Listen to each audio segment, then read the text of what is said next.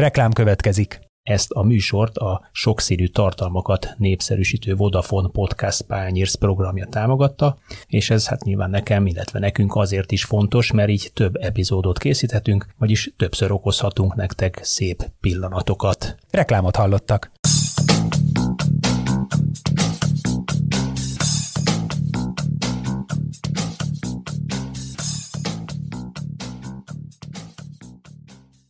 Sziasztok, ez itt a Ziccer, a huszonnégy pont hu focis podcastja, én Kálnoki Kis Attila vagyok, és ezúttal is a világbajnokság után a Ziccer Extrával jelentkezünk, mégpedig a pénteki játéknap után, az első negyed döntőket lebonyolító játéknap után.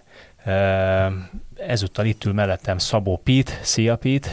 Hello, sziasztok! És újfent Amerikában hívjuk Militár Ivánt, az ef cé El Paso Lokomotív Akadémia igazgatóját. Uh-huh. Szia, Iván! Szia! Jó reggelt! Üdvözlök mindenkit!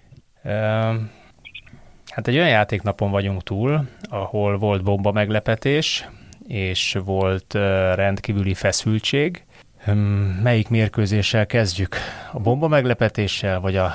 Bár mind a kettőben volt feszültség éppen. Elegendő, igen. Vagy pedig ugye az Argentina Hollandiával. Na, maradjunk, maradjunk a világbajnokság ritmusába, kezdjük ezzel a brazil kieséssel.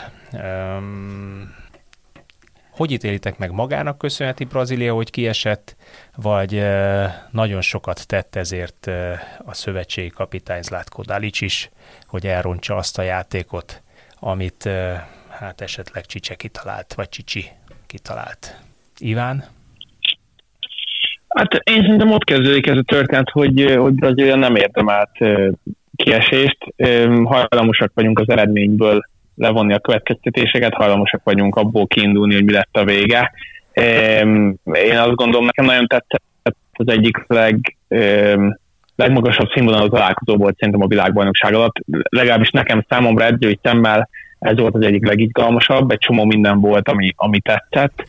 Nekem kifejezetten tetszettek a brazilok az egész világbajnokság alatt, már pedig azért, mert bár mindenki elvárja tőlük ezt a szabadmozgásos, helycserés, ide-oda futkosos dolgot, de ezzel ellentétben egy, egy balanszba lévő csapatot láttunk végig, és ez a meccsterv és ez a játék elképzelés is, ami ezen a mérkőzésen volt, ez is működött a brazilok számára. Szóval az a, az a fajta elképzelés, hogy például Danilót behúzta középre, szélességbe akart egy az egyeket kialakítani, tehát egy csomó olyan taktikai dolog volt, ami nekem tetszett, és arra utalt, hogy egy, mondom, egy egyensúlyban lévő, nyugodt, szervezett játékot akar Csicsi kialakítani, ami nem mindig volt jellemző a brazilokra. Egy csomószor voltak hajlamosak arra, hogy, hogy megkontrázzák őket, és ezzel szemben most se volt ugye olyan komoly horvát kontra fesztivál. Úgyhogy mondom még egyszer, én azt gondolom, hogy Brazília gyakorlatilag szerencsétlenül esett ki, megérdemelték volna a játékkép alapján a továbbjutást, ugyanakkor nem lehet elvenni Horvátország elől sem a, a dicséretet, ők is megdolgoztak ért, és a végén kis szerencsével, de továbbjutottak. Hogyan dolgoztak meg ezért, Pit, hogy kivegyék ezt a méregfogat, amire Iván is célzott, ami hát nagy valószínűséggel ugye a minőségi fölény érvényesítése a két szélen, és azt láttuk, hogy egyik szélen sem sikerült, Vinicius Juniort konkrétan le kellett cserélni Jószip Juranovićsal szemben. Hát még annyit, mielőtt erre rátérünk, ki visszacsatolnék arra, amit Iván mondott, mert viszonylag nehéz ezzel vitatkozni, ami elhangzott, hogy valamiért mi nagyon félünk, nem csak mi, hanem mindenki így a futballban kijelenteni, hogy egy mérkőzést a szerencse az nagyon nagy mértékben befolyásolt, pedig itt erről volt szó, és nyilván ez nem kisebbíti a horvátok érdemeit, mert valóban akár ilyen nagyon hosszú labdajáratási periódusokkal sokszor ki tudták venni a ritmust a brazilok játékából, meg volt a tervük arra, hogy például a, a jobb oldalon a braziloknak, meg a, ugye a bal oldalán hogyan tudnak bontani szélességben, de azért azt ne felejtsük el, hogy itt a Neymarnak volt csak egymagában négy olyan helyzet, amiből gólt szerezhetett volna, végül az utolsóból lett gól, és valóban ez a brazil válogatott talán a legjobban megszervezett csapat abban a tekintetben is, hogy hogyan használod ki a játékos profiljaidban rejlő erősséget. Megint csak Danilo behúzásával, hogyan alakítok ki a széleken minőségbeli fölényt, és persze erre a horvátoknak volt valamiféle válasza, tehát hogyha megnézi valaki a mérkőzésnek az elejét, ott nagyon szépen látszódott az, hogy amikor Danilo behúzódott a középpályára, Emellett egyébként érdemes volt nézni Casemirónak a pozícióját, és aki meg ilyenkor direkt magas pozíciót vett fel, hogy kirítsa azt a területet, Modrićot vitte magával, és Pasalic mindig bement középre Danilóval. Ez tartott nagyjából egy húsz percig, mert látták, hogy igazából Danilo nagyjából semmiféle progresszív akcióra nem képes ezekből a zónákból, és Vinicius Junior és Neymar körül próbáltak duplázni, triplázni. Ez jól is működött. Nagyon sokszor... Elején igen.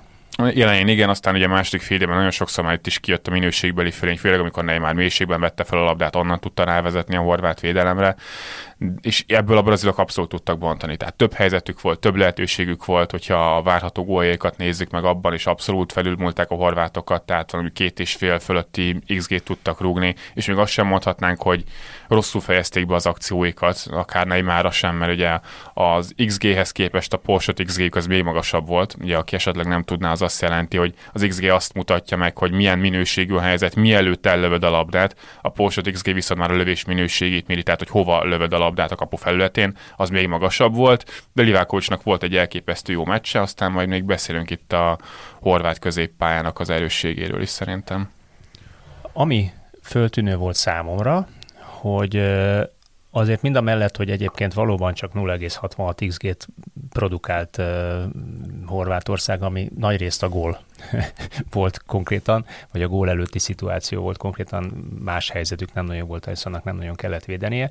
Azért viszonylag tudatosan támadtak vissza, zömében uh, vagy próbáltak visszatámadni, mert azért helyzetig nem nagyon jutottak. Zömében ugyanúgy pontosan azon a, a brazil baloldalon, ahol Danilo behúzódott középre, azért az akcióik negyvenhét százalékát azon a oldalon folytatták, ami, ami azért arról is tanúskodik, hogy volt nekik elképzelésük a támadásra is, más kérdés, hogy mire maradt energiájuk.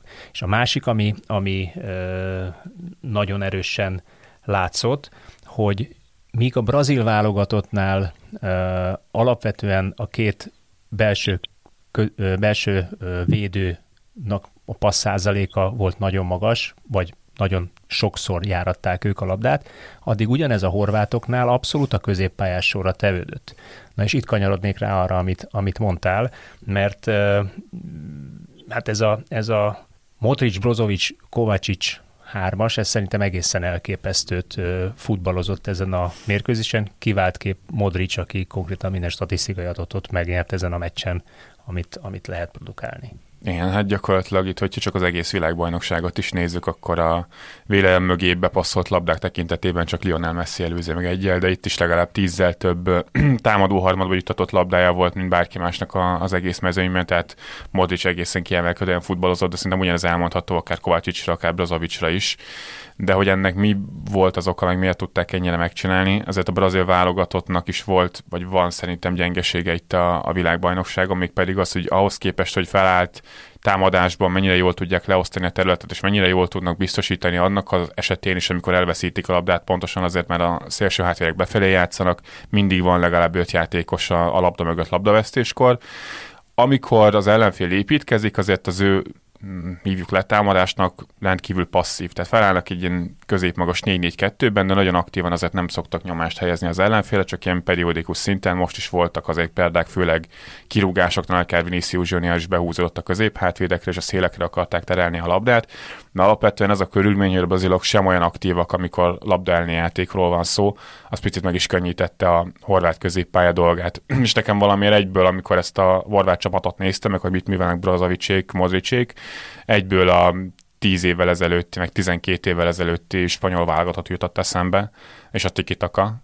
Egy tiki-takáról mondta Guardiola, hogy az ő csapatait azt ne hívják úgy, hogy tiki-takát játszanak, mert ez gyűlöli, ez a cél nélküli labdatartás, viszont a spanyol válogatottat abban az időszakban azért nyugodtan lehetett ezzel a jelzővel illetni, mert Del Bosque csapata középpályásokkal megpakolva az együttesét, azért nagyon sokszor arra ment rá, hogy a labdatartás az védekezésre használja. De mostani spanyol válogatottat nem? Na mostani spanyol válogatottnak szerintem nem az volt a célja a kizárólag, hogy védekezésre használja a labdatartást, nem tudtak különböző okok miatt feltörni felállt védelmeket, de ez a horvát válogatott abszolút arra használta a labdatartást, hogy megtartsák a labdát, és kivegyék az élét a brazil támadásoknak.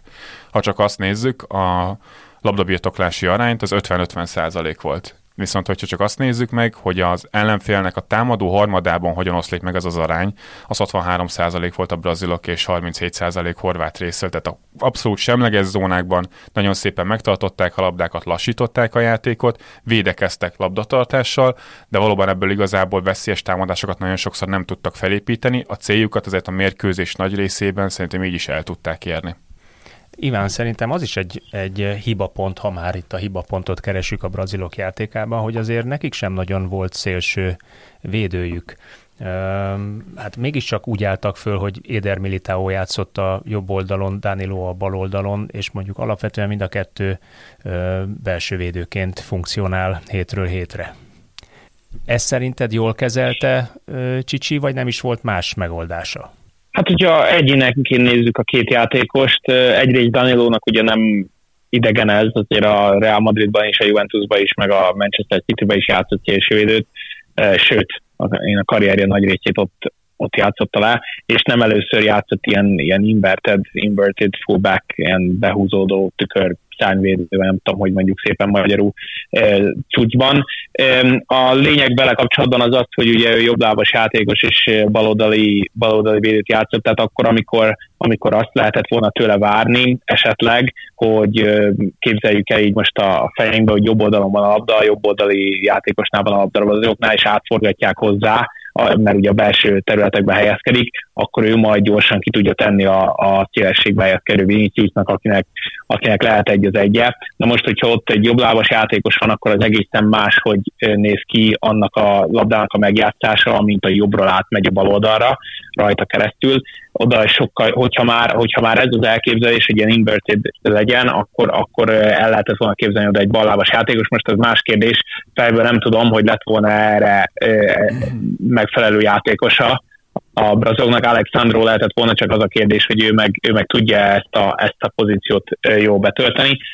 E, úgyhogy ez az egyik, a másik pedig Militával kapcsolatban, ugye ez a... Ez a Ez arról van szó, hogy nem muszáj szimmetrikusan, eh, hanem aszimmetrikusan is hozzá lehet állni egy, egy találkozót. Tehát ő nem játszotta ezt a klasszikus eh, szélességet fogom eh, jobb hátvédet, hanem, hanem amint Danilo egy kicsit eh, beljebb, beljebb helyezkedett, azonnal Militão eh, kicsit beljebb jött, és akkor így ilyen hármas hátsó. Eh, igen, ilyen, ilyen, ilyen, ilyen aszimmetrikus alakzatot e, tudtak kialakítani. Ugye nyilván e, Rafinha és Vinicius adta a szélességet, és akkor e, ezzel, hogy, hogy Danilo beljebb tudott helyezkedni, és Militão is e, ezt a hármas ki tudta alakítani, ezzel felajánlotta gyakorlatilag Csicsi Neymarnak azt, meg Paquetának azt, hogy egy kicsit szabadabban tudtak elmozogni.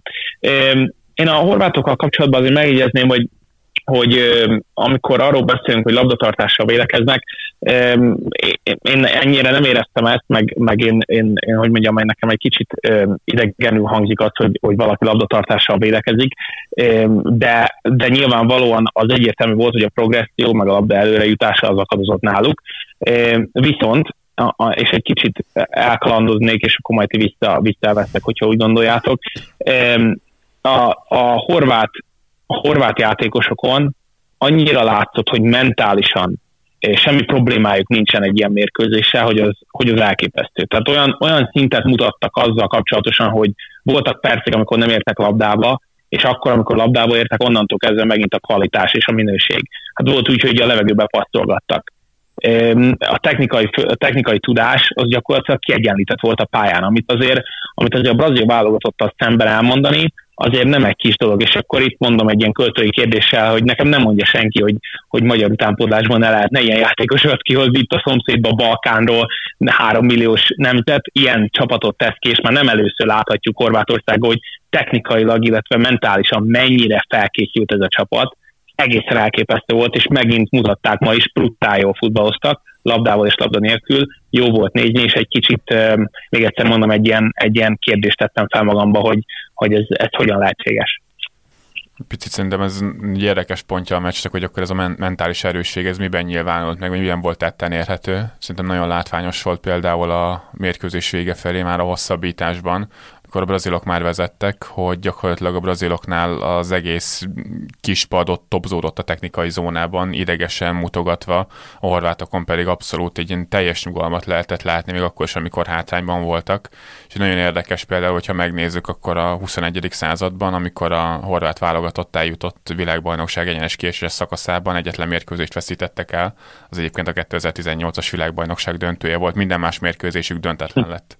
Ugye hosszabbításra mentek, ugye mostanában a hosszabbítások után tizenegyesekkel szépen tovább is tudnak menni. Ez nyilván azt jelzi, hogy van egy abszolút higgadtság, egy tartás ebben a csapatban, nem esnek pánikba ezekben a szituációkban, azért nyilván, amikor már hosszú távon kirajzolódik ez a minta, hogy mindig X-re tudnak játszani ilyen mérkőzéseket, azért elgondolkodik az ember azon, hogy jó, de ez meddig tud kitartani, mert a futballmeccseket azért fenntarthatóan nem úgy tudsz feltétlenül nyerni, hogy mindig elviszem a tizenegyesekig, aztán ott mentálisan nagyon erős vagyok. De addig lehet fenntartani, mert jön egy csapat, és például amelyik vezet egy nulla száztizenhetedik percben, akkor nem hét emberrel tartózkodik, vagy hat emberrel az ellenfél tér felén abban a pillanatban, amikor egyébként Modrićhoz pattan a labda, meg nem mondom melyik védőnek a fejéről. Ez nagyon érdekes. Tehát szerintem. Az egy elég, elég döbbenetes szituáció volt, az, az láttam kikockázott képet uh, róla.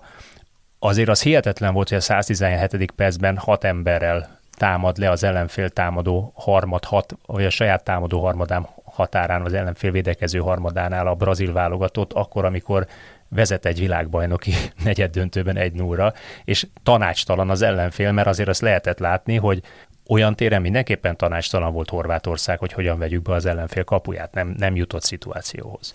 Ez, ez, ez alapvetően minek köszönhető? Edzőhiba, vagy játékosoknak a, a, a pillanat, pillanatkezelésének a problémája? Szerintem ezt abban a kontextusban érdemes azért nézni, hogy a brazil válogatottnak abszolút ez nem egy ilyen visszatérő probléma, hogy nagyon sokan ragadnának a, a labda előtt. Pont erről is beszéltem egy pár perccel ezelőtt, hogy amikor ők labdát veszítenek, mindig van legalább öt játékosuk a labda mögött, aki azonnal vissza tud támadni, le tudja zárni az ellenfélnek esetleges kontra lehetőségeit. És én egy olyan mentális szituációban, amikor ott vagy egy kétszer tizenöt perces hosszabbítás végén, és van egy labdaszerzés, akkor szerintem azért előfordulhatnak ilyen kihagyások, az már más kérdés, hogy erre rámelt akár a, a talpütásod is. De beszéljünk egy kicsit azért a Dálic cseréjéről is, mert még, még a kolléga lényegében posztra cserélt, ha jól láttam, azért Dálic mindent egy lapra föltett, ott azért jött a támadó szekció vastagon, tehát konkrétan támadó cserélt támadóra, és a, a végén már, már mindent egy lapra föltéve támadott. Ezért is furcsa az a időpillanat, a gól előtti pillanat, hogyha tudjátok, kedves hallgatók, keresétek meg, nézzétek meg, állítsátok meg. Egész hihetetlen, hogy miből jött el az a támadás, és természetesen kitől indult, Modrićtól indult, aki lefordult nagyon szépen, és kitette arra az oldalra, ami egyébként, ha jól emlékszem, Militão oldalán szaladt végig az, a, az az akció. Pont ellentétes oldalt kezdtek el az, az utolsó tizenöt percben, vagy a hosszabbítás tizenöt percében támadni. Nem tudom, hogy ez véletlen szintén, vagy véletlen egybeesés, hogy ott folyt két-három-négy támadás, vagy pedig a cseréknek köszönhető. Iván? Hát nem, hát nyilván, nyilván amikor lejátszottak száztizenhét percet, akkor hirtelen ugye meg kellett volna változtatni a mentalitást, ez nem olyan egyszerű téma. Tehát átváltani egyikből a másikba, meg ilyen mély, mély blokkba védekezni a brazil válogatottól azért eléggé e, hihetetlen lett volna. Szerintem ők nem is alkalmasak erre, meg ez nem is volt soha terve.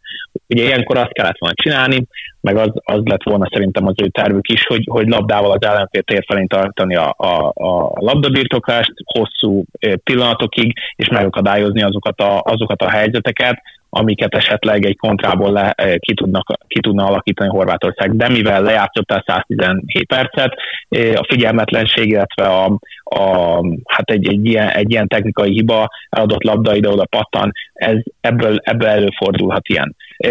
Én szerintem egyébként nem volt olyan katasztrofális a, a, a helyzet, mert, mert gyakorlatilag aztán négyen, négyen, öten meg voltak hátul, szóval nem, eh, hét, nem hét volt annyira... Háromba. Heten voltak a, a horvát éppen. Három, hárman?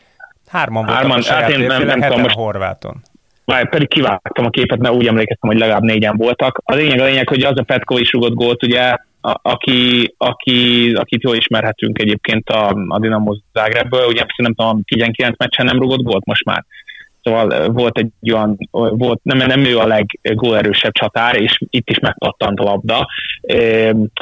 Én azt gondolom, hogy, én azt gondolom, hogy a, hogy a brazil válogatottnak nem visszaállni kellett volna, hanem egész egyszerűen fenntartani azt a, azt a koncentráltságot, amit az előző meccseken láthattunk, hogy nem vállal kockázatot, azt az egyensúlyt be tudja tartani. Csak ugye ne felejtsük el, hogy ilyenkor már voltak cserék, és ezek a cserék átalakították kicsit a, a, a, a struktúrát. Tehát, amint említette, hogy Alexandro is bejött, aki már nem játszott meg Danilónak a pozícióját annyira, annyira jól. E, Militão sem volt már a pályán, azt hiszem, ez a, amikor ez a, ez a találat e, megszületett, illetve Pakéta sem. Tehát én, én úgy érzem, hogy, hogy, hogy egy kicsit a struktúrába belenyúlt Csicsi, és, és, és nem tudták a brazilok azt a megszokott játékelképzelést folytatni, vagy pontosabban fenntartani, amit ö, esetleg egy nulla nullás szituációnál, vagy egy egy-egyes szituációnál tudtak volna.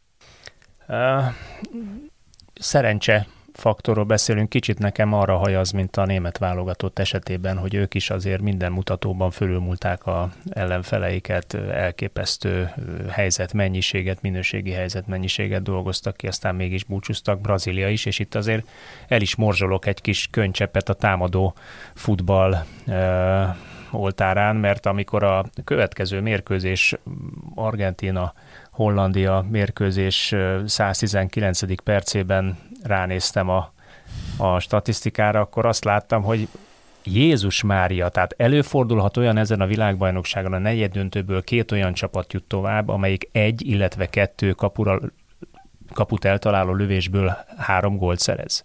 Mert ez a szituáció állt fönt, hogy akkor még a hollandok is simán ott álltak, hogy kettő darab kaput eltaláló lövéssel tovább juthattak volna. Mondjuk, hogyha volt két csapat a világbajnokságon, aminek az egymás elleni meccsétől szerintem nagyon más nem lehetett várni, az pont az argentin meg a holland válogatott, és főleg a holland válogatott. Tehát...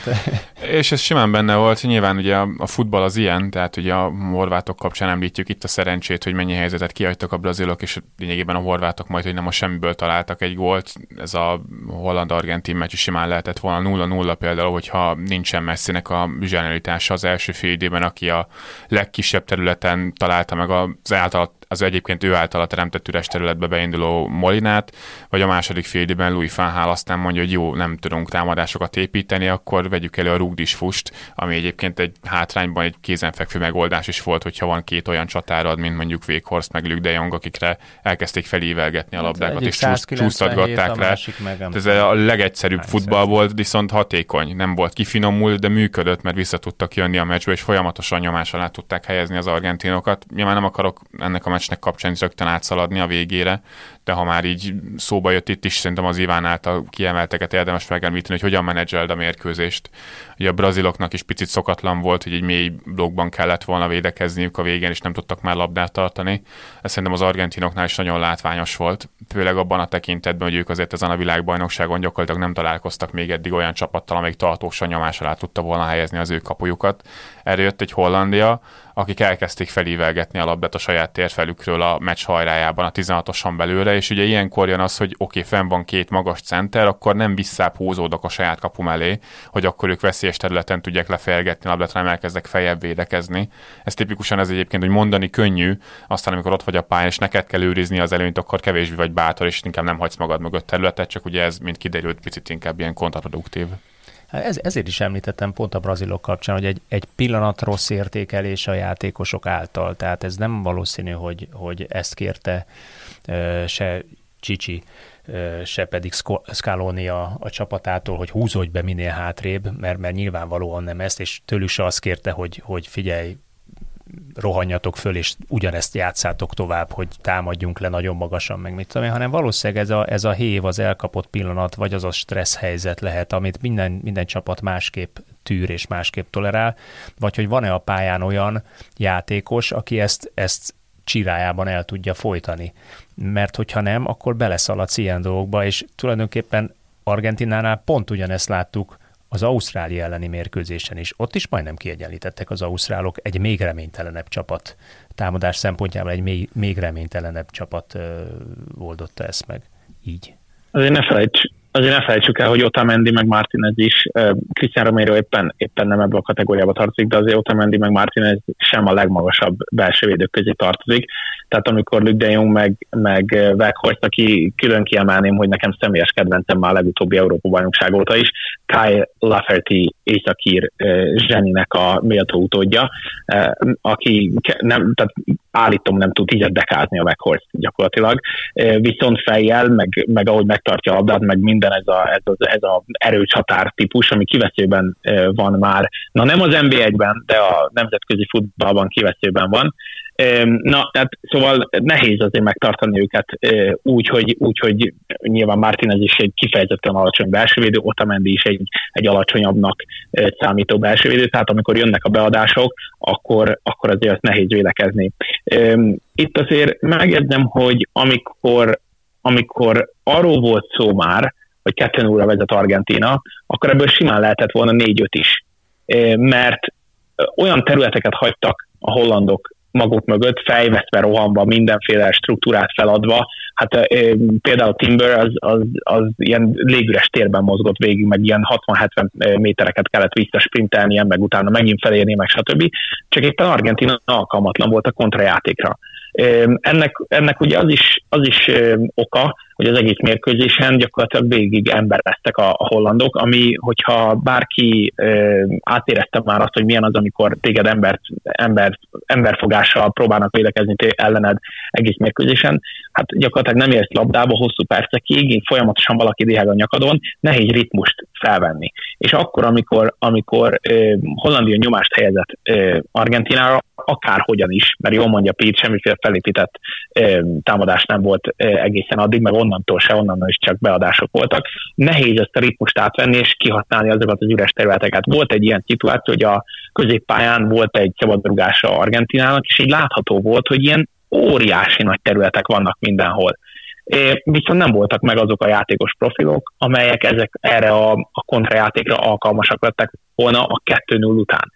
Hogyha ugyanez, a, ugyanez és ne, el se hiszem, hogy ezt mondom, mert nem vagyok egy angol fanatikus, sőt, abszolút nem, hogyha Angliával történik meg ugyanez, akkor Anglia sokkal jobban reagálta volna le ezt a kettő nullás előnyt, és van egy olyan érzésem, hogy abból négy-öt lett volna ez ellen a Hollandia ellen, mert ők tudnak váltani, és vannak olyan játékos profiljaik, hogy Foden és Sterling például, ha Sterling tud játszani, akkor ők tudtak volna alkalmazkodni, tudnak pozíciós játékot játszani, meg kontrajátékot is, és, és én úgy éreztem, hogy az argentinoknál egy hiányzott.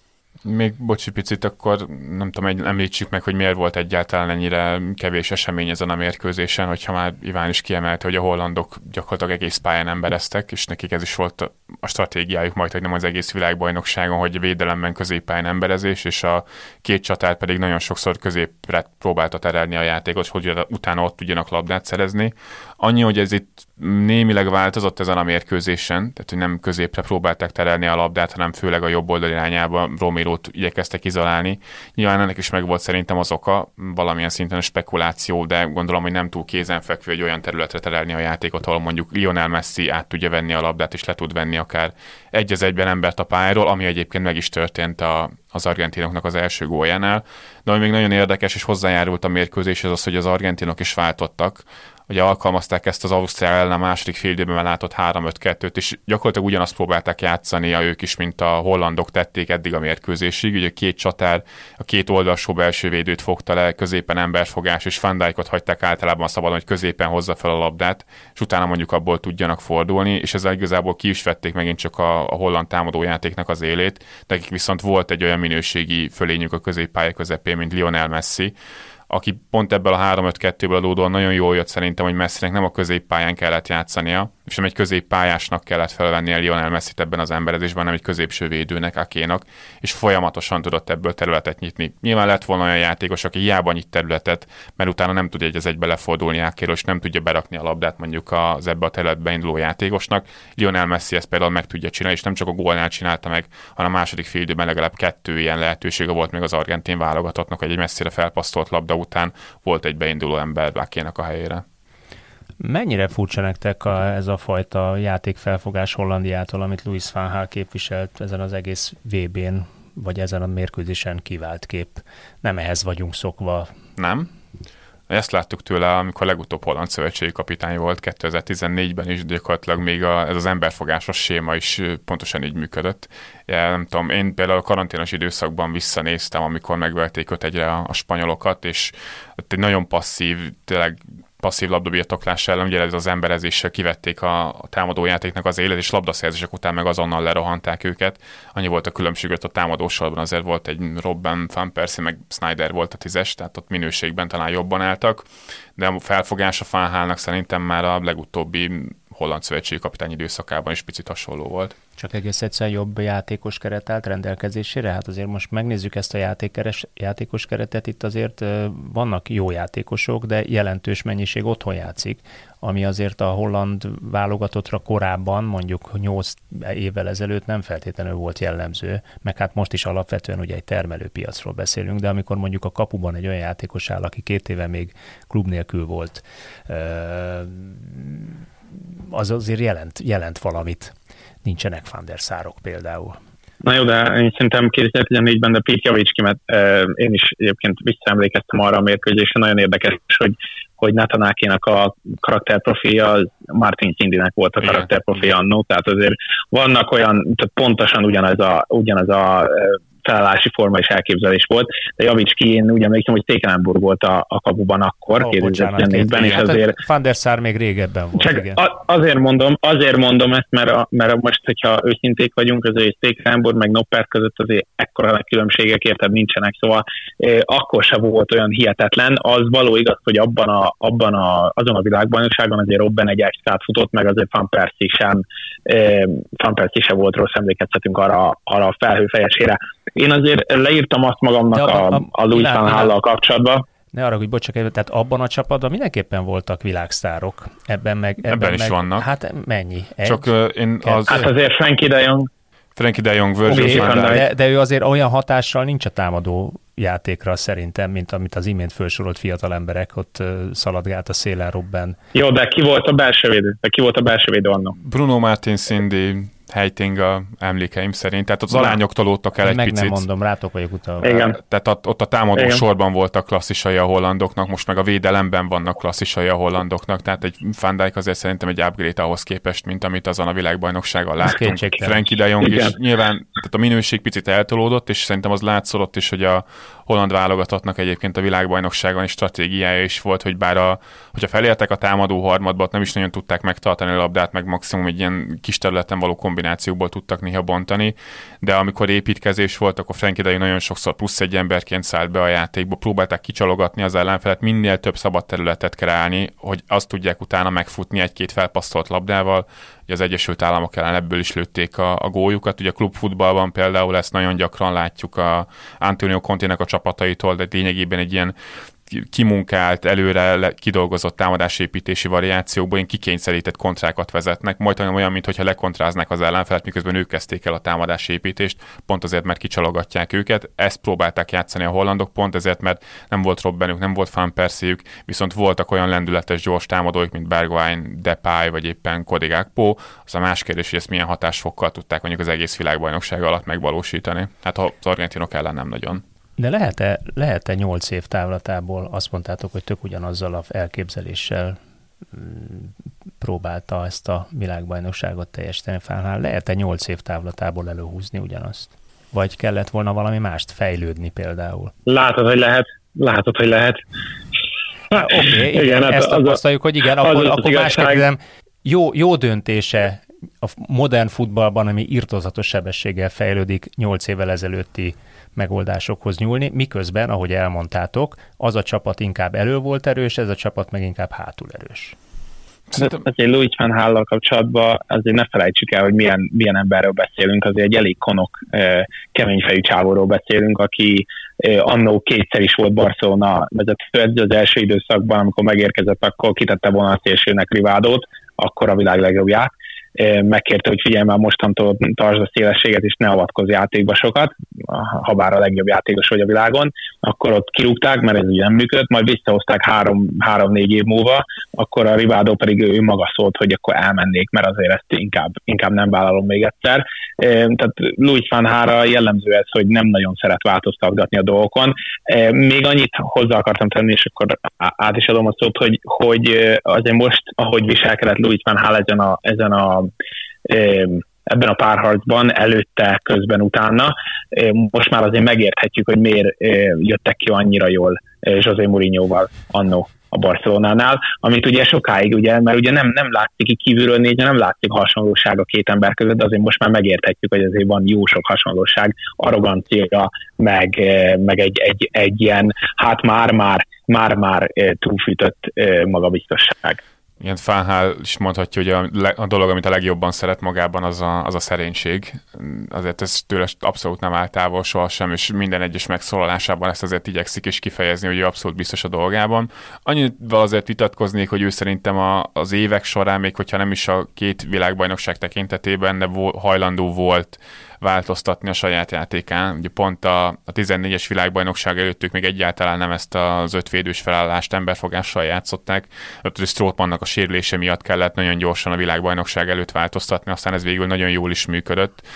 De például ő azért nagyon sokáig, ahogy említette, Rivaldo példáját is, nagyon szigorú, tényleg pozíciótartó játékot játszatott a csapataival, széles szélsőkkel, akik egyez egyeznek.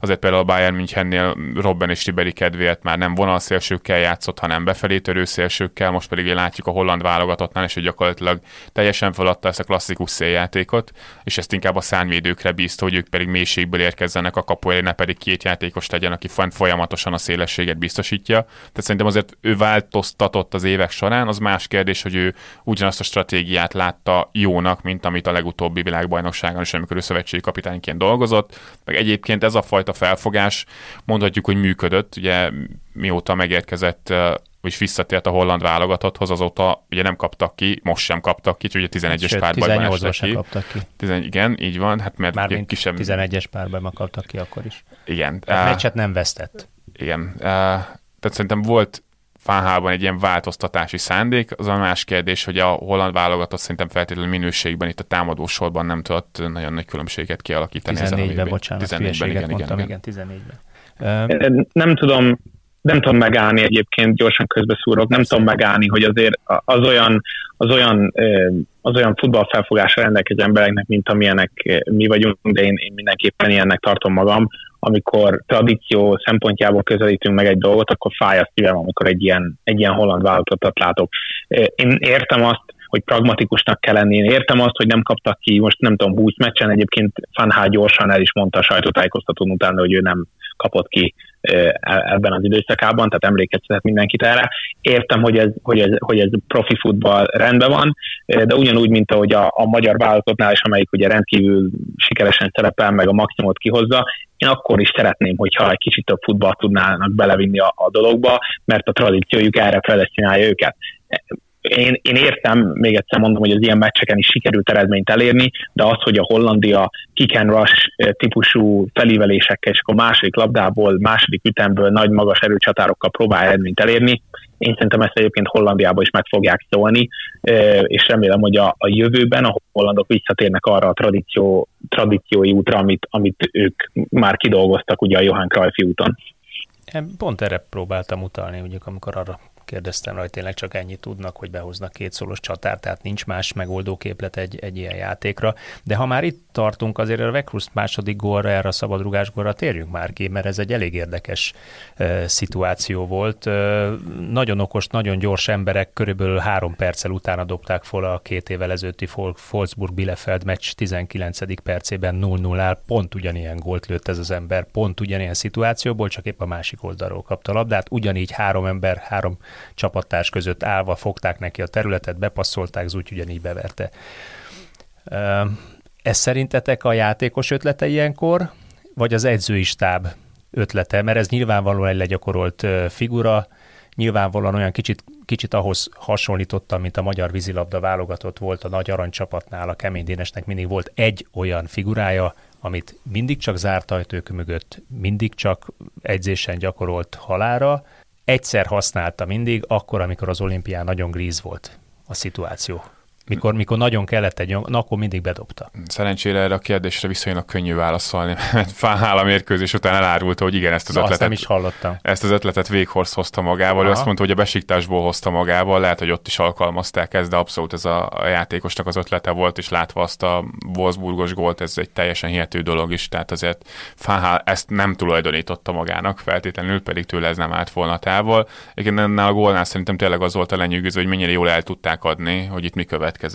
Hogy itt abszolút, és ki, ki alkalmazni egy ilyen megoldást, amikor egy tiszta lövőhelyzeted van szabadrúgásból húsz méterre a kaputól, és vannak nagyon jól lövő játékosaid, és mégis megpróbáld ezt a kombinációt, és ugye az, amikor akkor kockáztatsz, kockáztatsz, hogyha nem kockáztatsz, hogyha nem tudom, a, el, elcseszték volna, bepasszolják középrabdát és elveszítik, akkor mindenki hülyének nézi őket, hogy úristen, hát húsz méterről ilyenkor az utolsó percben el kell vállalni a szabadrúgást. Hát ők végig, végigjátszották a kombinációt, és megjött az eredménye, bevállalták ezt a kockázatot, hogy vagy ebből lesz egy ilyen megszégyenülés, de hogyha nem is bejön, akkor az meg nagyon nagyot fog szólni. Hát végül nagyon nagyot szólt. Hát azt hozta a tizenegyes párbajt végül, tehát ö, óriási megoldás volt szerintem, egészen, egészen klassz, és ö, csodálkozom is, hogy nem épít a modern futball ilyen megoldásokra, amikor föláll kvázi takaróba három ember, azt mégis a középsőt játsszák, meg nem ellövik. Nagyon, nagyon érdekes volt. Egyzőként ti használtad ilyet? Ott, hát az, a, az az érdekes, hogy ilyenkor én nekem az a filozófiám, eh, amikor a tizenhatosnak a tetején, tehát nagyon közel a tizenhatos vonalhoz van szabadrugás, akkor ugye azért rakják oda a három, ezt a három embert, és nem véletlenül Weghorst van ott, mert minél többet el akarsz takarni a kapustól, hogy ne lássa.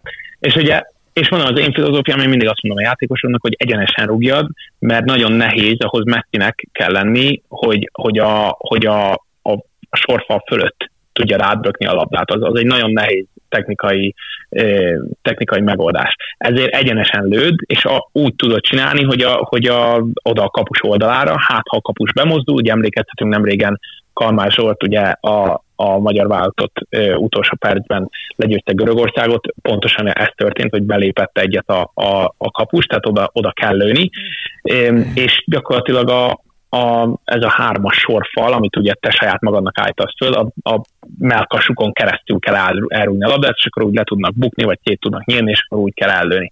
Na most ugye új szabály van a, a, a futballban, hogy a, nem, most már azért nem annyira új, szerintem vagy két-három éves, de korábban ugye a, a sorfal mellé is tudtál állni. Most már, most már nem tudsz a sorfal mellé állni, hanem egy lépéssel, egy, egy méterrel a sorfal és te általa felállított három ember között egy egy méteres üres területet kell hagyni. Most ez alkalmas arra, hogy a két melletted lévő játékos majdnem ilyen, ilyen kosárlabda hasonlatossággal élve.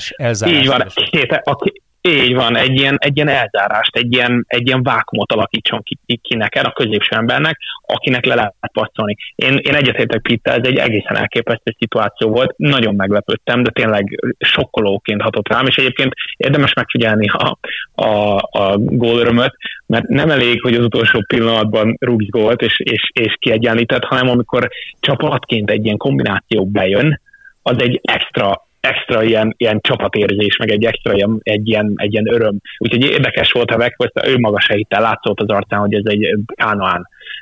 Nagyon meglepő volt, és, és ezt előhúzni tényleg sokáig fogjuk említeni. Ha tovább ment volna Hollandia, akkor ez lett volna gyakorlatilag a világbajnokság momentuma. Így viszont, így viszont el fogjuk felejteni egy kicsit, csak a, csak a szabadrugási... Picit minden Neymar góljától kell emlékezni. Úgy, úgy, így van. Ö... Volt ennek a mérkőzésnek még egy szereplője, aki tulajdonképpen mellékszereplőnek indult, aztán főszereplővé vált. Mateo Lahoz soha, Mateo nem, Lahoz. soha nem mellékszereplő. Egészen döbbenetes ez, a, ez az ember. Én nem nézek olyan mennyiségben nemzetközi focit, mint ti, de ez a csávó nekem Spanyolországban is mindig föltűnt, hogy olyan, olyan furcsa stílusban és olyan bicskanyitogató módon vezeti a meccseket, még külső szemlélek, és nem is tudom elképzelni, hogy mit élnek át a játékosok a pályán. Pontosabban el tudom képzelni, mert amikor Lionel Messi egy világbajnoki negyeddöntő mérkőzés végén a, a, a mikrofont az óra elé tolják, és azt mondják, hogy hát nem akar nagyon csúnyákat mondani, mert, mert biztos, hogy eltiltanák, de azért elmondja, hogy minősíthetetlen, hogy ilyen játékvezetőt küld ez az ember, vagy a FIFA, bocsánat, erre a mérkőzésre, és hogy hogy vezette ez az ember a mérkőzést, az egészen döbbenetes volt. Ugye a kérdés az az, hogy hogyan engedik, hogy, hogy Lahoz az ilyen mérkőzéseket vezessen. De egyre jobb meccseket. És, és újra, és újra, és újra, és újra, és újra, és újra. És, és én ilyenkor belőlem kibújik a kis ördög. Én, én az amerikanizálódást látom a, a, a futballban, az európai futballban is, mert ugye az van az amerikai major sportokban is, hogy a, gyakorlatilag a liga az, amelyik befolyásolja a szabályokat, és befolyásolja a bíróknak a, a döntéseit. a világ futballjában ez még nem annyira létezik, mert ugye Spanyolországban máshogy fújnak, Angliában máshogy fújnak, Magyarországon máshogy fújnak. Viszont egy ilyen kontinens tornán, ugyanúgy, mint Amerikában major sportokban, major ligákban, be tudják folyásolni döntően azt, hogy hogyan fújjanak a bírók, meg milyen, milyen elképzelésekkel vezessék a találkozókat. És Lahozt azt a show miatt trakták be, én ezt, én, lehet, hogy az összeesküvés elmélet az én érészemről, meg lehet, hogy ez egy ilyen naív hozzáállás, de én egész egyszerűen arra gondolok, hogy Lahoznak semmi más szerepe nincs, csak hogy a klikkeket, a mérkőzés utáni beszélgetéseket, az, hogy a bírókról lehessen beszélni, az, hogy a bírókra lehessen mutogatni. Láthattuk, hogy mindenki kimondta, hogy mennyire gyengén vezette, valami tizennyolc sárgalapot adott, azt hiszem. Volt harminc darab szabálytalansága Argent, Hollandiának, harminc darab, harminc darab, és nem volt piros lap, és, és nem volt, és ráadásul majdnem egyenlő sárgalapszámot adott a két csapatnak. Tehát egészen elképesztő inkonzisztencia, meg egészen elképesztő mentalitás, mert az egésznek egy teljes értelmetlensége, és nagyon gyengén vezette a találkozót mellesleg, úgyhogy én csak arra tudok gondolni, hogy ez a show része, a FIFA megpróbálja a showt tovább vinni, és még inkább, még inkább arra készíteni az embereket, hogy legyen a Twitteren, meg a Facebookon, meg az Instagramon beszélgetés, komment, és ez, és ez, és ez. Hát szerintem inkább Himalája show-t kéne használjon, mint ezt a Lahozt, ha ezt show-ról gondolom, de... Ez, szerintem ahhoz mond el mindig sokat arról, hogy egy játékvezető milyen teljesítményt nyújt egy mérkőzésen, amikor mindkét csapat azt mondja, hogy éppen a másik javára csalt. Ez sosem jó jel szerintem, és mindkét csapatnál ezt elmondták, hogy Messi azért próbált finoman fogalmazni, hogy Emiliano Martínez volt az, aki a meccs utáni interjúban konkrétan elmondta, hogy szerintem nem ezt a szót használta, de hogy a, a hollandoknak csalt, és hogy remélő, hogy ezt a játékvezetőt soha nem kell a, az ő mérkőzésükön látnia, és hogy ez a játékvezető mentalitás, viselkedés, nem ő volt, munka, aki kirúgta a kispadra? Valamelyik Martínez volt. Paredes volt, aki kirúgta a kispadra, hogy mennyire hozzájárult ahhoz, hogy a csapatok között meglévő egyébként egyre fokozódó feszültség az még nagyobbat tudjon robbanni. Ez már jelen volt szerintem az egész mérkőzésen, főleg itt a hollandoknak a mérkőzés előtti üzengetése miatt, ugye Fánhának a nyilatkozatát talán említette már Iván, de hát Noppertnek is volt egy olyan nyilatkozat, hogy hát neki lőhet Messi tizenegyest, majd úgyis megfogja, hát kettőből végül semmit nem sikerült megfognia, és hát a pályán is abszolút látszottak, hogy egyre jobban kiéleződnek a konfliktusok, és hogy mekkora volt a feszkó végül a, a két csapat között, azt szerintem jól mutatja, hogy például a tizenegyes párbajnál is már ott elkezdődött az ilyen pszichológiai hadviselés, mikor a játékos még nem, hogy neki futott, hanem elkezdett ugye a félpályától oda sétálni a tizenegyes pontot, és akkor is vegzálták egymást. És a legjobb kép szerintem a világbajnokságon az most született. A Twitteren szerintem elég sokan riposztolták, többek között én is, hogy a, abban a pillanatban, amikor Lautaro Martínez belőtte a tizenegyest, akkor az argentin játékosok, amint megindultak a, a rugójátékos meg Martínez felé, egyből a hollandoknak kezdtek el mutogatni. De gyakorlatilag a fél csapat folyamatosan gesztikulát mutogatott az összeomló holland játékosok felé, és ott valami abszolút elszabadult bennük, ami végig ott gyűlt az egész mérkőzés alatt, és ez végig a meccs után nyilatkozatokban is abszolút tetten érhető volt. Most erre tett még rá egy teljesen inkompetens játékvezető még egy lapáttal. De ezek a tizenegyes... Én azért nevettem azon... Igen? Bo- bocsánat, én azért nevettem azon, hogy azért ez az argentin brigádnak nem kell kétszer szólni, hogy ja, elkezdjék persze, ezt, a, persze. ezt a dolgot. Partnerek voltak hát ebben azért, abszolút. Amilyen karakterek, amilyen karakterek ebben a csapatban megfordulnak, hát a Romero, csak a Romero, csak a Romerót vegyük alapul. Hát az az ember, az, az tényleg az, hogy minden egyes nem meccsen azt várom, hogy, hogy hát a, hogyha a fogadó ember lennék, akkor én minden egyes nem meccsen arra fogadnék, hogy a Romero sárgalapot kap. Mert ő otromba, olyan kemény, meg olyan izomból megy bele minden párharcba, és akkor az Otamendit is tudjuk, aki megtanult focizni az utóbbi években, de hát függetlenül nem tudja el, el, eltüntetni, hogy ő is azért elsőként ér oda. Hát az a, az a bunyó, ami ott az oldalvonal mellett volt, hát az, az szenzációs. Tehát az, az tényleg az az igazi kispályás, focit idéző, két csapat egyből egymásnak feszül, csak azért nem volt ott ökölviadal, mert, mert nyilván egy világbajnokságon vagyunk, hogy ott nem adott egyébként piros lapot Van Dijknak, az is egy nagyon érdekes része volt Lahoznak. Úgyhogy igen, a, a puskaporos hordó, hogyha ilyen, ilyen szlogeneket lehet használni, olyan volt a mérkőzés végig, és, és Lahoz rátette erre egy lapáttal, egyetértek. Ha maradjunk még egy kicsit a tizenegyeseknél, mert ez mind, mind a két mérkőzésen kulcs volt. Egyrészt ez a, ez a Livakovic, jól mondom, Livakovic, uh-huh. ugye? Elképesztő, hogy mit produkált már a mérkőzésen is, tizenegy védése volt, ha jól emlékszem. plusz megint megfogott büntetőket, de hát ugyanez elmondható Emiliano Martínezről is, és azt látjuk ezen a világbajnokságon, hogy a tizenegyes lövés nulla egész hetvenkilenc iksz gé-je ezen a vé bén megdőlni látszik, mert a fele, felét sem éri el most már lassan.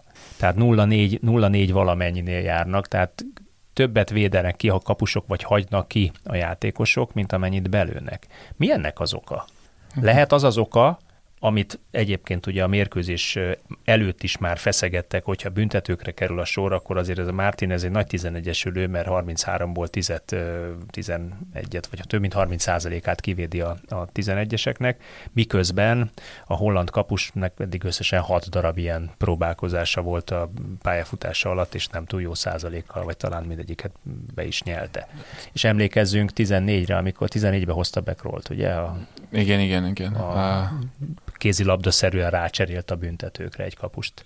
Nyilván emögött is ott van, hogy a tizenegyesek tipikusan az a szituáció, amire már előre tudsz készülni, és a csapatok egyre komolyabban veszik, hogy erre hogyan készülnek. Tudják, hogy milyen játékos hova lő, milyen tendenciákat figyelnek meg nálunk, hogyha az előző tizenegyesét odarúgta, akkor a következőt általában hova szokta, és a kapusok is ebből abszolút fel vannak készítve.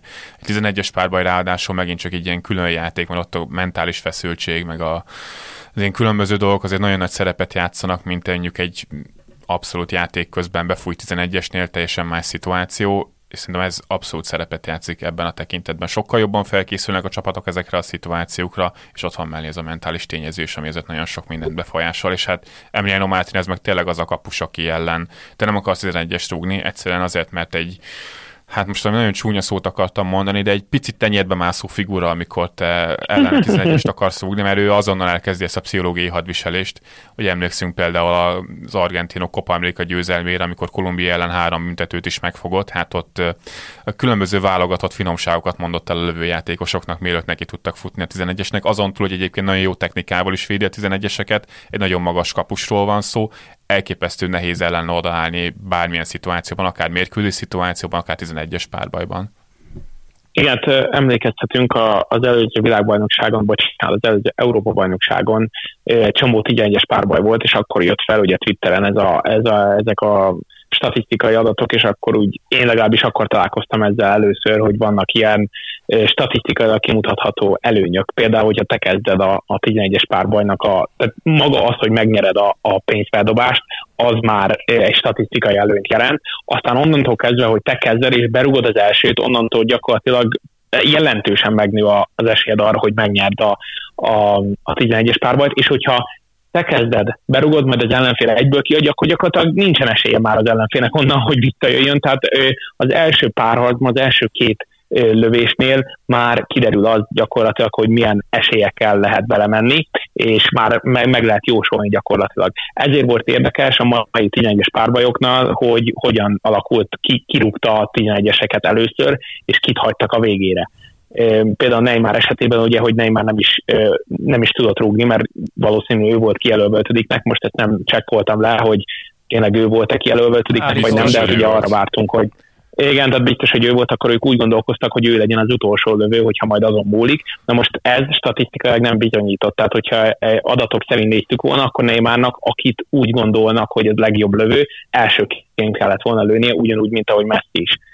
Martínezzel kapcsolatban ugye emlékezhetünk, hogy már a, a Premier League-ben nem is olyan régen, és Pete ennek a szakértője jobban tudja, hogy most hol áll ez a téma, de én jól emlékszem, hogy talán a tavalyi év elején volt egy olyan, hogy, hogy tízből hatot megfogott a Premier League-ben tizenegyeseket, ami egy, ami egy egészen elképesztő szám. Tehát maradjunk annyiban, hogy, hogy Martínez az a világ legjobb kapusa a tizenegyeseket tekintve. Tehát a más, más nézve, mert mondjuk a Weghorst első gólját nézve, ott azért megfoghatta volna azt a, azt a fejes, nem ment annyira szélre, a pályán nem, tehát a, a játék közben nem nyújtott annyira kimagasló teljesítményt, egyébként egy nagyon jó kapusnak tartom, de tizenegyeseknél ő egy, ő egy állat, tehát egy, egy külön, külön állatfajta. Ugyana, ugyanez viszont Nopperttel kapcsolatban még nem mondható el, akiről ugye mindenki tudja, hogy hát úgy harmadik számú kapusként érkezett, beberekedte magát, meglepetés ember, nem igazán klasszis kategóriába soroltuk eddig, meg ezután sem nagyon fogjuk. Szóval egy egészen más lélektani állapota az, amikor egy Noppertnek kell tényleges lőni, meg amikor annak az embernek, aki eleve elfedi a felét a kapunak, úgy tűnik, mintha nem lenne semmi hely sehol se, meg ráadásul tudjuk, hogy a Premier League-ben is kivédi a tikikát, meg, meg azt is tudjuk, hogy a Copa Americán nem is olyan régen kivédett hármat, ahogy, ahogy említette Pete. Szóval egészen egyértelmű volt, hogy ha ténylegesekig megy ez a, ez a találkozó, akkor tényleg csak a, az a dél-amerikai emocionális, ö, ö, hát hogy is mondjam, túlfűtöttség állíthatta volna meg az argentinokat ö, azzal kapcsolatban, hogy tovább menjenek, mert, mert Martínezzel egy olyan előnyben voltak, ami, ami ledolgozhatatlannak tűnt így kívülről nézve. Még annyit itt gyorsan a tizenegyesekkel kapcsolatban, hogy nagyon jó előkerült, hogy mennyire fontos, hogy a kirúgja az elsőt, és az is fontos, hogy berúgd az elsőt, mert hiába rúgott te az elsőt, hogyha kiadjad, és hogyha megnézzük ennek a világbajnokságnak a tizenegyes párbajait, akkor aki kezdett és kihagyta az elsőt, az ki is esett végül. És ezért pontosan nagyon fontos az, hogy a legjobb rúgót kezdjen, mert az biztos, hogy az első tizenegyes neked le kell rúgnod. Az ötödiket már nem biztos, hogy le kell majd rúgnod, így vagy úgy, bármilyen végkimenetel esetén. És pont itt az argentin meccs kapcsán, amikor láttam, hogy Messi az első, aki rúg, akkor már azt mondtam, hogy jó, akkor az argentinok így megérdemlik a továbbjutást, mert az abszolút logikus döntést választották. Ugye a hollandoknál Van Dijk volt, aki lőtt a tizenegyest. Jött ki nemrég egy, egy dokumentumfilm Fánháról, meg a holland válogatottról az ő felépülése kapcsán, és abban van egy részlet, amikor Van Dijk mondja neki, hogy főnök, akkor, hogy a tizenegyes párbaj lesz, én mint kapitány szeretném rúgni az elsőt. És mondja neki Van Gaal, hogy jó, rendben, de ugye tudod, hogy az be is kell rúgnod. Hát végül nem rúgta be, és nyilván Van Dijk nem sok szokott gyakran tizenegyeseket rúgni, azért büntető párbajban már volt olyan, amikor Van Dijk odaállt és belőtte, amikor a Liverpool a Chelsea-vel játszott döntőt a Liga kupában, az ráadásul egy nagyon emlékezetes tizenegyes volt, mert ő emlékszem ott a Chelsea-ben Kepa védett, és gyakorlatilag felkínálta neki a kapunak a bal oldalát, és beállt a jobb oldalra, Van Dijk pedig a jobb oldalra lőtte gyakorlatilag a kapus szemek közé elképesztően határozottan, na most ez a határozottság azért hiányzott, és hát itt jön el a Martínez faktor, hogy Martínez ellen azért viszonylag nehéz határozottnak maradni, minden esetre nehezebb határozottnak maradni ellene, mint egy Kepa Arrizabálagával szemben.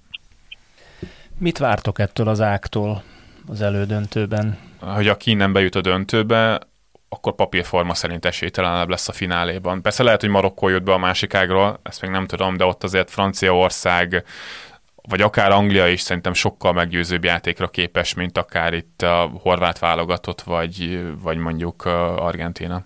Én egy, én egy egészen másik oldalról közelíteném meg, nem a pályán történtekről, bár lehet, hogy igaza van Pete-nek ebben, hogy, hogy gyengébb ez az ág, bár én Argentinát eddig, eddig nekem tetszett a játékuk, meg én szerintem ők bármelyik másik csapattal összehasonlítható. Viszont nekem van egy olyan érzésem, és ez, ez az én szuverén érzésem, hogy ez mitológikus. Tehát ez egy ilyen misztikus, bibliai történet, amit, amit itt magunk előtt látunk.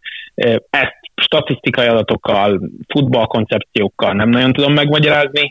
Én annyit látok, hogy Lionel Messi-nek világbajnokságot kell nyernie. Olyan, ezt a legutóbbi adásban is egyébként Attila, szerintem, ha jól emlékszem, pont veled beszélgettük át, hogy egész egyszerűen nem tudom elképzelni azt, hogy a világ valaért legjobb játékosa, mert Lionel Messi ma is megmutatta, vagy tegnap is megmutatta nektek, hogy a világ legjobb játékosa, meg ilyen, ilyen emberrel még, még nem találkoztunk, tehát ilyen tudású labdarúgóval, ilyen stílusú, ilyen karakterű, ilyen, ilyen kvalitással rendelkező labdarúgóval soha nem találkoztunk még, engem nem érdekel, hogy ki mit mond, Maradona se, meg Pelé se, meg bárki se, Krisztián Ronaldo se.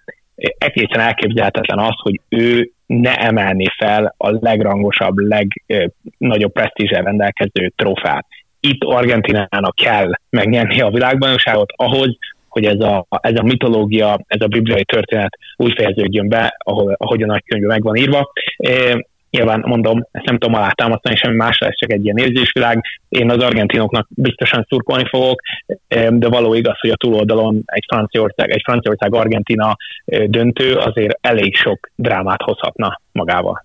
És mit szólnátok ahhoz, hogyha mondjuk Portugália úgy nyerne, hogy Cristiano Ronaldo a kispadon ücsörög? Annak is lenne egy ilyen nagyon szimbolikus jelentősége szerintem, úgyhogy szerintem azért de, lesznek. Igen, mondjuk kicsit előre rohantam, csak úgy fölvetettem igen, a, még a mitológiai, Marokkót is misztikus, meg kellene verni. Igen, misztikus megközelítés. Ha már mitológia, igen. igen. Na mert hát, hogy szombaton, azaz a adásunk napján Marokkó Portugáliával játszik, és Anglia Franciaországgal.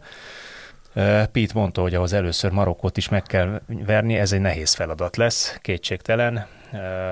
Angol-franciától mit vártok? nem egy túl eseménydús mérkőzést. Passzív angol labdabirtoklással és kontrázó franciákkal. De aztán lehet, hogy taktikailag viszont nagyon érdekes lesz, aztán lehet, hogy mindenki úgy jár majd vele, mint a Marokkó Spanyolországgal, hogy az ilyen elborult elmék nagyon élvezik, mindenki más pedig majd bealszik a képernyő előtt. Pít? Igen, nagyszerű, amikor, amikor huszonkét labdarúgó, extra klasszis labdarúgó pályára lép, és majd azon versenynek, hogy ki szeretné kevésbé a labdát. Ez egy nagyon, nagyon jó kis, na, nagyon jó kis ö, ö, elképzelés lett, ettől királt a hideg egyébként. Tehát ez, én, én azt várom, és most már tényleg én konkrétan szurkolok az angolok ellen, Southgate-et ki nem állhatom, annyira puhány és gyáva az egész angol válogatott, ki nem állhatom tényleg. Ugyanakkor meg a franciák ezen a világbajnokságon egyébként néha mutattak előremutató jeleket, jobbat, mint amit eddig láttam tőlük, még akkor is, amikor a világbajnokságot megnyerték. Szóval én nekem, nekem egy kicsit jobban tetszett most Franciaország, mint ahogy szokott. Pit azt mondta, hogy Angliánál lesz a labda, én, én, én megkockáztam, hogy lehet, hogy másik irányba lesz ez. Mert én emlékszem arra az amerikai-angol meccse a csoportkörben, amikor azt hittem, pont azt hittem, hogy Amerika fog kontrázni Anglia ellen, és, és nem, és Amerikánál volt a labda, és, és Anglia még, még ott se tudta hosszabb ideig megtartani a labdát, tehát hogyha a Franciaország csak egy kis, kicsi akaratot ráerőltet erre, erre az angol csapatra, akkor náluk lesz a labda. Bár megjegyzem, hogy az viszont meg nem segíteni a franciákat, és ezért, ezért gondolom, hogy, hogy lesz az, hogy ki szeretné minél kevésbé, mert a franciák kontrázó tudnak, meg amikor terület van, akkor tudnak nyilván Mbappét kihasználva, meg így van is egy az átmenetekben nagyon jó, szóval kíváncsi vagyok, hogy, hogy kinél lesz a labda, valószínű egy ilyen ötven-ötven százalék lesz, aztán pár kontra itt és ott, és nulla-nulla, és akkor megint láthatunk egy hosszabbítást, meg tizenegyes párbajt. No hát, kedves hallgatók, ezt meglátjuk. Pít és Iván, köszönöm szépen, hogy itt voltatok. Vasárnap délelőtt új adásra jelentkezünk, az imént említett Marokko, Portugália és Anglia-Franciaország meccs ismeretében azt fogjuk kitárgyalni, hogy hogy alakult ez a szombati nap, illetve hát, hogy mi várható majd a ilyetén formán kialakuló két elődöntőben. Köszönöm szépen, hogy velünk voltatok, hallgassatok legközelebb is minket. Sziasztok! Sziasztok! Sziasztok!